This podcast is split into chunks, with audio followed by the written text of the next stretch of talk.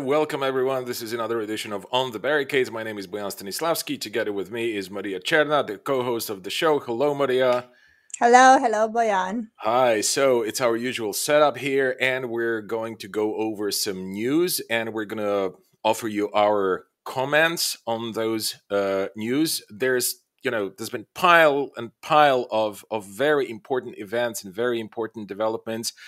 Uh, unfortunately, as you probably know, we don't have the resources to be able to actually, you know, do programs every day or every second day in order to actually be able to, you know, uh, comment on each and everything, which does deserve a, a, a comment from us. But we're doing our best. And uh, before we actually start with uh, what's on your radar, Maria, I want to uh, to inform our viewers uh, and listeners that we're recording this on the 28th of April in the morning. And this is an advice that I was given by one of our viewers on YouTube, uh, which I I'd like to thank for. I think it really makes sense because we're actually not going to be releasing that video uh, before uh, before the weekend. So it's gonna be at least 24 hours, probably even more than that, before the video is actually up. So just for the sake of you know our viewers and our followers and our listeners and readers and everyone you know who likes us uh, being informed that's that's that's how the that, that's what the arrangement is. Uh, we're recording it today, Thursday, the twenty eighth of April, and we're going to be releasing it uh, tomorrow, the day after tomorrow. So, Maria, let's uh, let's now dive into the news that you thought are the most important and uh, most interesting, perhaps, uh, from your point of view. So, from my point of view, of course, the visit of uh, Prime Minister Mr. Ciucă uh, the one that I told the viewers and I explained, I think, on a couple of occasions that uh, plagiarized his PhD thesis and Romanian Prime Minister, the? Romanian uh, Prime Minister Nicolae Ciucă. So he, along with the um, Ministry of uh, Foreign Affairs, Bogdan Aurescu, and also with the head of the Deputy Chamber, um, Mr. Ciolacu, the head, who is also the head of the Social Democrats here in Romania. Uh, they went to Kiev. Now, a little bit of background. Uh, it was last year that uh, the Social Democrats and the Liberals came together to form a very interesting coalition, an oxymoron ideologically because you have the social democrats and the liberals and apparently they should be on opposite sides and they should be um, the extremes uh, in terms of ideological options but they formed a coalition. Now there was a lot of speculation. Nevertheless they shared uh, the ministries. Some of them went to the Social Democrats. Some of them were kept by the Liberals. Union Save Romania, that is the most libertarian and also progressive uh, in terms of cultural values. But libertarian in terms of economics was kicked out of power, and now the new alliance is formed by the Social Democrats and the National Liberals. And they went together to Kiev or Kiev, as it's said now. Um, and they met, of course, with President Volodymyr uh, uh, Zelensky, and they discussed a couple of things. What is interesting to note here is that the Social Democrats and Mr. Ciolacu, to his credit, insisted on the well-being of the Romanian community, which is a very large one in Ukraine. In um, uh, the northern part of our country, we have a couple of districts or regions that uh, are dominated ethnically by Romanians, and um, there were some there were problems, of course, because uh, when the Ukrainian authorities decided to ban uh, all national languages except Ukrainian. Of course, Romania was also affected by this, and the Romanian uh, minority was affected by this. And to his credit, Mr. Ciolacu insisted insisted on uh, the Romanians being treated um, uh, with dignity in Ukraine, and also he insisted on reconstruction and on Romania providing some sort of security uh, guarantee for Ukraine. And uh, Nicolae Ciucă, since he's an army general, uh, he insisted on Romanians offering help militarily and um, all sorts of uh, military support. That was basically how the press summed up their conversation and their uh, their meeting. I think this is important because um, Romania is a very good student or a very obedient uh, uh, state in terms of uh, uh, its status in the NATO alliance. Uh, we are among the very few countries that, even before the war started, paid 2% of the GDP for military equipment and for military spending, we were willing to give this well, money. children are malnourished. yes, yes. We have in Romania 38%. This is the official data um, from surveys conducted at the level of European Union that prove that 38% of Romania's children are living in poverty and uh, we have almost 200,000 children who are malnourished. But we bought military equipment and we increased the military spending in the last 10 years, according to a statistic conducted and presented by Radio Free Europe, 154%. So we are among the top three NATO members. Congratulations yes it is unbelievable and at the same time unfortunately this war this war gave those who were in favor of such reckless uh, military spending a reason to say that they were right all along and now you see what happens. Well um, I will give my assessment uh, later because I do not agree with this idea that um, the increased military spending is offering guarantees. Guarantees against what? I mean, uh, once the war starts, there is no guarantee that innocent lives won't be lost. So, guarantee. Well, on the contrary, there is there is the guarantee that they will be lost. Yes, yes. And since we started, let me say now that uh, I think that in a very, very perverse way. And I've been thinking about this ever since I started teaching. I told you it was an accident. I had to uh, for somebody who left suddenly, and I had to to um, to teach in a security master's uh, program and that happened quite a while ago. I think it was 2016 2000 no it was 2015 when i started teaching there.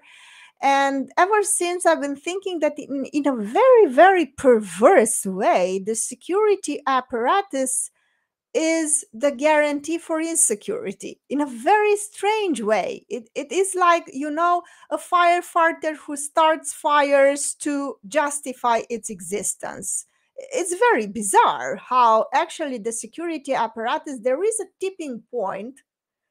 If you reach that from a certain point the security apparatus meaning secret services meaning the army uh, yeah the military all police, that police, becomes you know a, a liability and uh, it becomes a threat. It is very very bizarre how these things uh, unfold actually.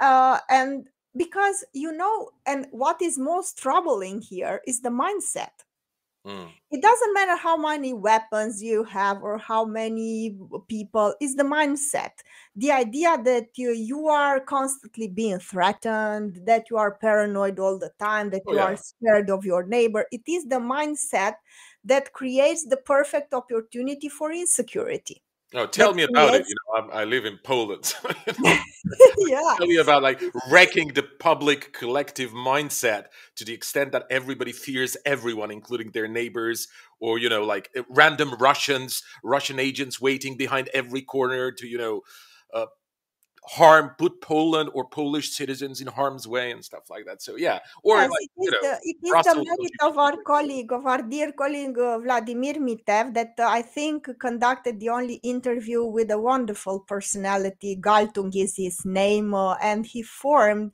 what I believe to be one of the first and one of the most uh, prominent institutes for peace.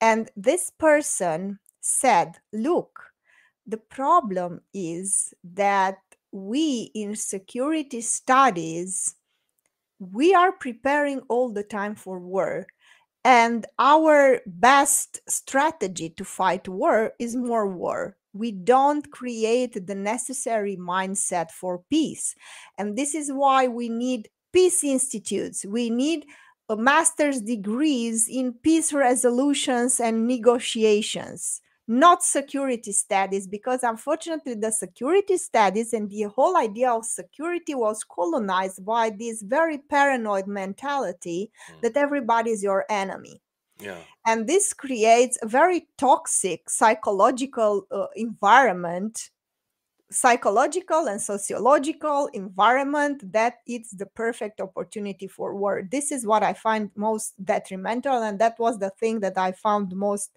difficult to deal with Mm. because i do not want to live in a world where i fear everybody and i'm always paranoid and i'm always suspecting because you know how there was this idea you you cannot have a, rational debate even if with these people Oh yeah, yeah. they kind of Rational debate ask is off the cards and has uh, the you cards know, for I years now. think Yeah. I think um, in a democratic society like Romania aspires to be, we are to be able to know how many people work in the security apparatus. Yeah, like Because but in a democratic society, sorry for, to, to interrupt you, but I'm just going to interject that thought. Like in a Mhm, democratic society, we should be able to debate things. I mean, democracy is mhm, like people are used to this weird idea that democracy is just about having elections. You know, like having yes, elections is not bad, but it doesn't really, uh, you know, exhaust by any stretch the definition of democracy. I am for elections and stuff like that, although I find this kind of ramp democracy that we have right now just like a cheap substitute of, of, of substantial real democracy. But anyway, what I want to say here is that democracy is primarily, in my opinion, in my perception, about debating things. And how can you debate, for example, the security status of your country if you don't even know how many people work in the judiciary, in the secret service, how much money is, is uh, goes there, and so on and so forth. So yeah, like I'm totally with you on that. And the first question was, did you ever had problems with somebody from the security apparatus? Do you have a personal grudge against it? Uh, are you working for some security agency? I mean, everything was personal and everything was reduced to your, uh, you know, own personal experience, and you were instantaneously considered an enemy for just asking a question. For me, that was, you know, mind blowing. How are you supposed to have a debate with somebody that, if you ask a question, the first thing that comes to their mind is that you are working for a foreign secret agency, you are somehow an enemy, Mm. or that you had some sort of personal bad experience with the Ceausescu's uh, security apparatus or the nowadays security apparatus, and therefore you are somehow uh, biased. And uh, nobody's focusing on the problem, everybody's focusing on you as a potential enemy.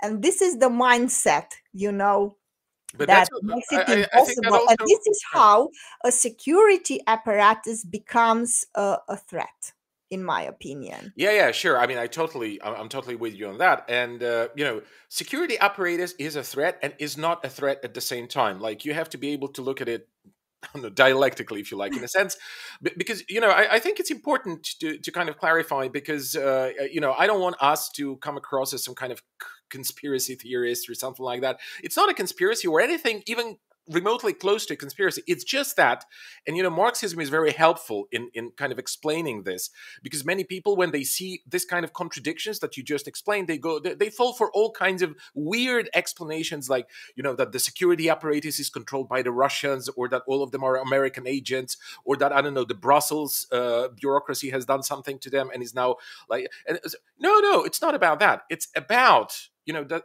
that the security apparatus is there together with the entire state structure, to protect people and the interests of one class, one particular class of people. And it's not, it doesn't you know, no one cares whether it's the Brussels bureaucracy supporting that, or whether it's Washington supporting, or whether it's Russia, or whether it's any other uh, center of power.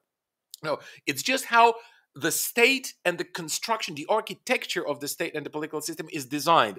So it is against you as an average person. And it is against you in a sense that you are not their first priority in a case of war. And war is what they like to do because, like every like every institution in a capitalist society, okay, they will work according to capitalist logic. Now, what is the capitalist logic in terms of bureaucratic machinery of the state?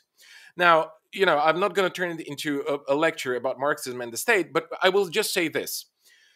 Every institution which receives money and leaves off subsidies from the central budget will do its best, regardless of the ideology of it, will do its best in order to sustain the problem that it is created to solve.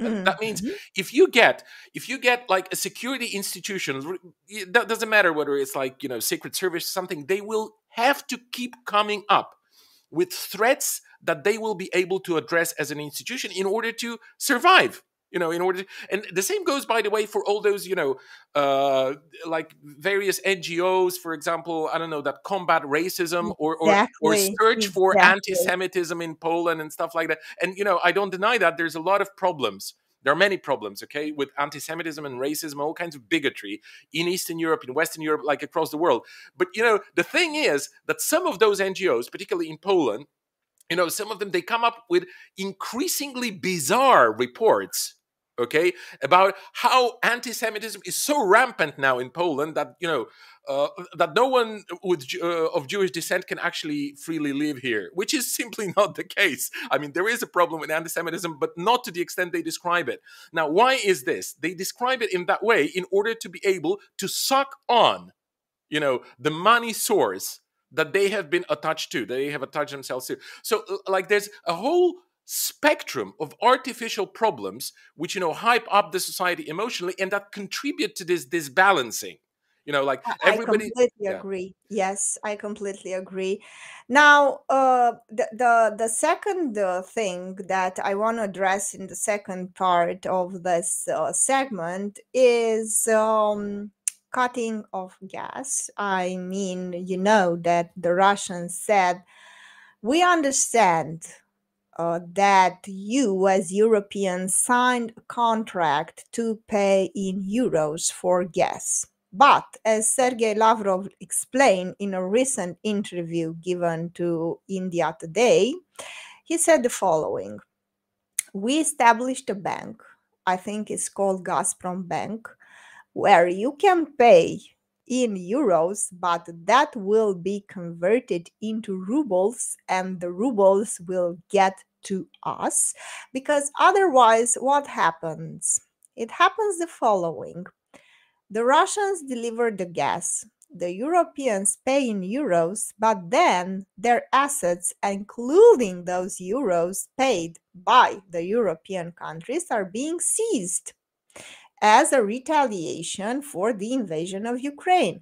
And this way, the Russians are bound to deliver gas for free for money that they are not seeing. So they established this bank to offer European countries the possibility to honor their contracts by continuing to pay in euros, but those euros will be instantaneously converted into rubles and the Russians will get their rubles. Now, of course, I think it was Italy, one of the big countries that said that they are going to obey. And that was contrary to what Ursula von der Leyen uh, suggested, saying that uh, the countries that uh, do such a thing and um, comply with the wishes of the Russian federations are weakening the sanctions imposed on this country by the European Union. I think it was the Serbs and also the uh, I think Hungary also complied with the wishes, and uh, Romania, of course, said that we are not going to pay. Uh, but but I think Romania uh, is a special case because we have a local production, and usually now during spring and the summer we don't need as much, and um, the authorities uh, assured the population but that for the time being we don't need the Russian gas, and they are looking for alternative sources and maybe um, trying to extract more from what we have. I don't know. But the idea is that uh, Romania, let's say, uh, is a little bit, um, how should I say, in a privileged position because we have our own natural resources.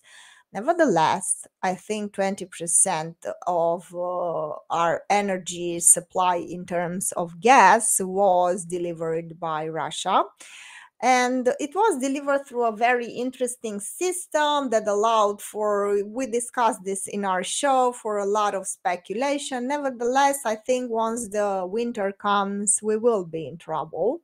If we don't find alternative sources or if we don't prepare by then.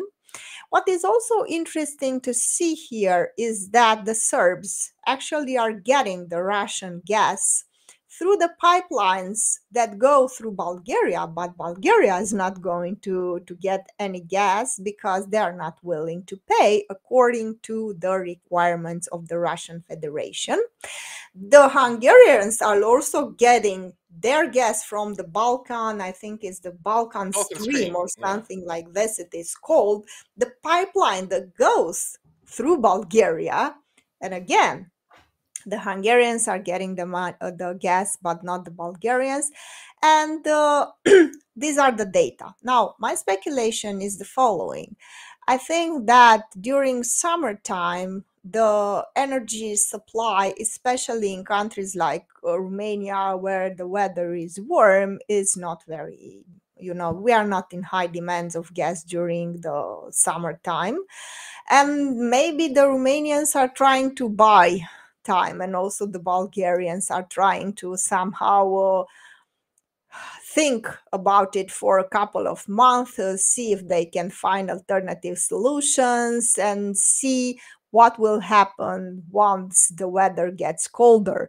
Because uh, we might expect that once that happens you know things are not going to be very easy and it's not going to be very easy to explain why is it why is it that you want to sanction Russia? And you will see how this whole wave of empathy, unfortunately, will collapse in front of the harsh economic reality.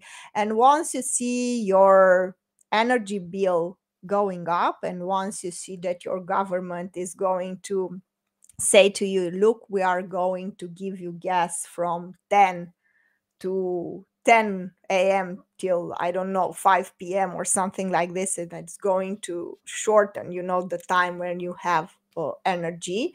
You will see that people are going to get really, really angry because uh, this wave of empathy uh, will will suddenly fade away and the harsh economic reality will come knocking at our, doors. And my fear is that, unfortunately, what we are going to see, especially in Romania, then is the rise of extreme right and the our party and all those elements that I told you that project on Vladimir Putin a kind of man whom they aspire to, that they think, you know, Russia is the place, uh, some sort of heaven for conservative uh, politics, uh, the heaven for anti gay, anti feminist, the heaven for, uh, you know, and the last retreat for um, the people who are uh, very very conservative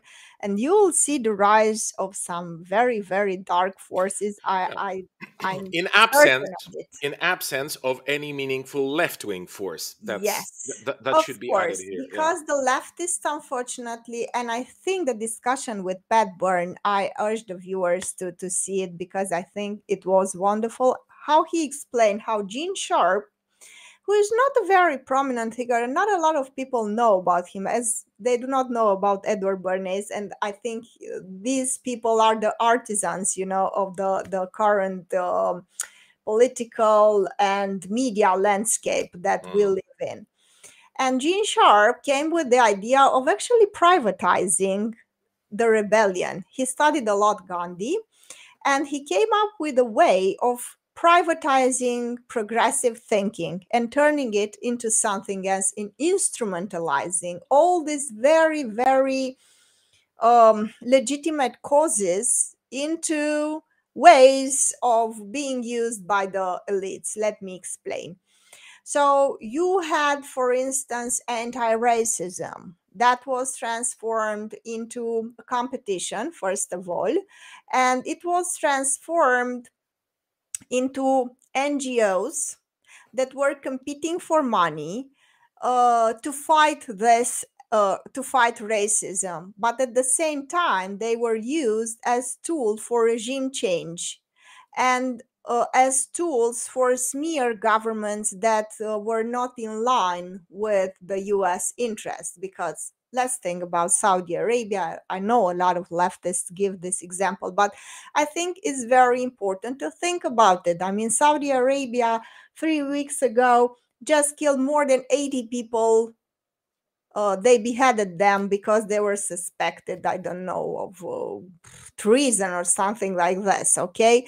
So they're not a champion of human rights. At the same time, nobody discusses and nobody criticizes them. But at the same time, Iran who do not who is not aligning with the interest with the economic interest of the uh, uh, United States are severely criticized in terms of them not being feminist enough of them not being pro-gay enough of them not being uh, anti-racist enough so it's so sad to mm. see how feminism anti-racism anti-semitism um, pro LGBT yeah. and all human rights are being used in this geopolitical game and how these all legitimate causes are being used to smear governments who are not economically in line with the interest of the United States. Yeah, but, but I and think this is what happened, I think, to with the left, because in Romania, the left, the left is advocating for were foreclosing the sky. I, I don't think they, they they even understand that that would immediately lead or it will be a major you know element leading to world war three. Do you mm-hmm. really want that to happen? Oh but bucha so okay, let us assume the Ukrainians are right, and it took them three days to discover those bodies in Bucha, and it took them three days to, to present it to the public. And it was three days after the Russian left, they did, okay, let's buy this. What do you think will happen once the world War Three starts. We will have buchas all over the place, right? Yeah. So, do you yeah, really such, a, such, a, such, a, simple logical conclusion, right? Hmm. Weird yeah. idea, Boyan, especially leftists. Hmm. They have this very weird idea that if NATO starts waging a war against Russia, Russia will suddenly and magically stop, surrender, and mm-hmm. everything will be done. They okay, have let, magical thing yeah so let me let me let me just tell you let me just tell you here because i actually you know i noted it down. There's this uh, statement made by uh, vladimir putin and you know it speaks to exactly what you're talking about right now. Uh, and and this statement was delivered shortly after this well i guess we should call it a terrorist attack on the transnistrian territory occurred uh, at the hands of the Ukrainians, and there seems to be a consensus about that right now. And uh, you know, actually, uh, there are reports that it continues. But I want to focus on this because you, you, you said that the leftists imagine that then you know I don't know Vladimir Putin and the Russian bureaucracy and the Russian state they're going to give in and they're going to I don't know uh, somehow crawl uh, on their knees or, or crawl yes, you know yes, to the yes, to the west and, and ask them for forgiveness or something like that. Well, n- not exactly. Here's where Vladimir Putin said. Uh, if someone from outside decides to intervene in the current events and create unacceptable strategic threats to us, they should know that our response to those oncoming blows will be swift and lightning fast. We have everything we need to succeed. We have tools that no one else can boast about. We're not going to brag about them, though. If the need arises, we will use them and we will use them immediately and full force. Thank you. Goodbye. That's that's like so now you can go on forever singing your your song about how if we you know if we confront Putin enough then he will finally you know back down. Well, doesn't seem like. And on top of everything, there's this weird perception in you know on the left uh, and on the right across the spectrum like but pretty much you know among all those people among all those public figures that somehow think Russia and the Russians are subhuman and they are stupid and and somehow uh, uh, uh, despisable, basically. Uh, that you know the Russians are bluffing, and so far the events have proved that Russians can do everything, but they're not really bluffing. You know, they threatened with war, and the war occurred. So perhaps we should try and you know just take them a little more seriously because you know there are many people out there who uh, you know they even try to confront me every once in a while like now not as often because i'm off facebook but but uh, you know they, they would come and say oh but boyan look i don't think ukraine is really such a major threat even in nato ukraine in nato is such a major threat to, Ru- uh, to russian national security. And you know my response has always been uh, look it doesn't really matter what you think I mean, it matters, like in terms of the discussion that we might have, but in in in in politics, in international politics, what you think about Ukraine in NATO does not matter. You know what matters? What Vladimir Putin thinks about Ukraine in NATO. That's what matters.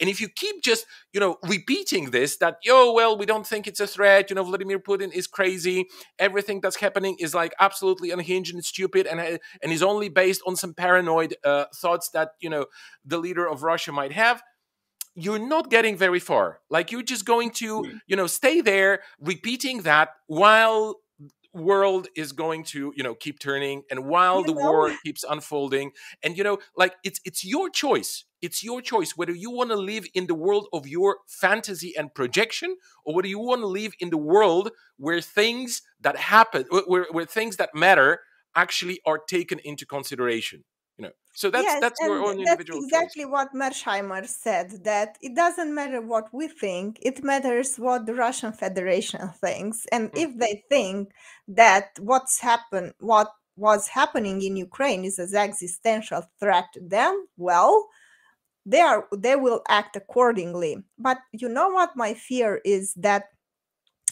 you have these people who are living in a fantasy world criticizing Russia, but unfortunately, and especially with the rise of AUR, you have those who fantasize also about Russia, but in a world they are yeah. fascinated by it. Yeah, you know, yeah, they are fascinated by by their. They have a different fantasy. They, they have a different fantasy. Perfect fantasy, and they are fascinated with some sort of leader with the, the, the, this ultimate man that is vladimir putin riding on a bear the russian bear all these representations and fantasies. And unfortunately this leads to another type of you know fascism delusion delusion and that, delusions you yeah. know and and this is this is very this yeah, is but, wild and dangerous but this is and, this is i think uh, also speaks to the question of lack of rational debate and how can you have a rational debate in politics when you have no left wing like when you have no left-wing voice which would stand for you know rational argumentation stuff like that and what you're getting right now what you're describing with this idealization of putin against you know the demonization like you know putin can either be great and fantastic and like you know the best leader that the history of humanity has known or it can be the, the, the biggest evil you know and, and by the way Satan. by the way Satan and all the rest of it. And at the same time, you have this uh, this other dimension of that discourse. On the one hand, he's a clumsy leader with a clumsy army that keeps losing, that kept that has been uh, you know losing for the last I don't know two months or something like that, and they still haven't lost completely. Who is like who has Alzheimer and who has had like bad COVID and who is paranoid and who is a weak leader who is only you know terrorizing his own population through the security apparatus in a totalitarian manner. And on the other hand, you have Putin who is so able that he's through Facebook memes, he's able to project his will over onto the American mindset and make them elect a president that he liked. You, know, I mean, it just the whole the whole picture is so contradictory that to any thinking person you know it appears to be a complete and utter nonsense but of course like in order to be able to have this kind of voice heard in the public uh, arena you need a strong uh, solid uh, consistent leftist voice right? And and uh, we don't have that. So of course you're gonna get this. You're gonna keep getting this this thing like those those people you know that, that that form that part of the public opinion in Romania who idolize Putin for all the wrong reasons by the way you know they they they they get this weird mixture in their head. That's my interpretation okay? I mean i haven't really mm-hmm. spoken to them. Uh, but uh my feeling is that what they're doing is they see someone who's an able leader who's able to exercise some kind of sovereignty and who's even able to exercise you know sovereignty beyond its own borders in a sense that you know he now invaded ukraine right? So they see that and they they don't they don't know what to attach it to because there's so little reporting on what's actually happening or what has been happening in Russia over the last two decades. So the only thing that are is being reported and is being hyped up in the uh, in the Western media is that you know a ban on gay pride parades. Uh, I don't know uh, some uh, all kinds of acts of discrimination against uh, sexual minorities or other minorities. I don't know, like you know the, the kind of institutionalized bigotry that occurs every every once in a while in Russia and in other countries as well, by the way, uh, not least in Poland. So uh, it's you know they they link those two factors because they don't have anything else available. And if you had anyone in the public who would be able to tackle this problem and explain that look this and this and this are a certain achieve are certain achievements of the you know whatever of the, the administration of Vladimir Putin and those and that and this uh, those and these elements are are his uh, you know are, are, are his failures. You know if you were able to have a rational debate about you know russia or anything else for that matter then things would be different. But since you know we are not able to have this debate because the, the basic factor is absent, which is like rational leftist voice that should be tackling those issues in the way that I just explained then we're we're, we're just going to be you know eh, those people that you explained followers of Aur and other you know right wing for example there is this party called Revival in Bulgaria which is super yeah. pro Russian and stuff like that and you know they they of course gather a lot of people around them but those people that are gathered around them they they they have some kind of pro-russian intuition which is part of the bulgarian culture historically and stuff like that they don't want to be the client state uh, or, or, the obedient you know pawn of, of NATO and West. You know, they've got the, the right instincts, perhaps, but they cling to a wrong party. They cling to a wrong organization, which is just exploiting those interests or those, not, not interests, but those intuitions in the Bulgarian society, okay, and is exploiting this, this wreckage that uh, you, you, know uh, th- that the public opinion has been brought to in Bulgaria over the course of of the transition to capitalism. They're just exploiting it in order to score some points. They they just doing that. And when you read their program, no one in their right mind should support them because in their program there is not only nothing to actually address the urgent the most urgent problems of the Bulgarian society but there is everything to actually deepen those problems because they are you know so but, but again like when you have a society and a public opinion where no one reads the programs of the party, where everybody is just brought, you know, to the level of, of, of just, you know, following their basic political instincts without, you know, thinking about it. Well, there you have it. That, that that's what it's going to look like. Yes, yes, and and my fear is that once the economic, you know, reality is gonna come knocking on our doors, you're going to see these people, you know, rise and actually take yeah. power. This is my yeah. fear. Yeah. So, public perspective from Romania.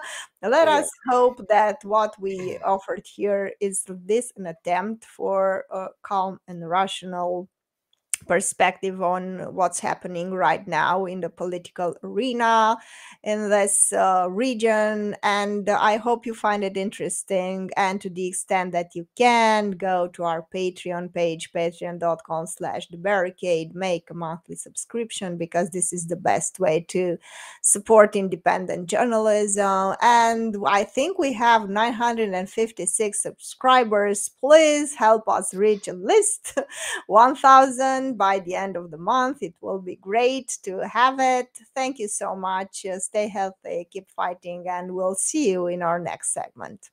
Thanks.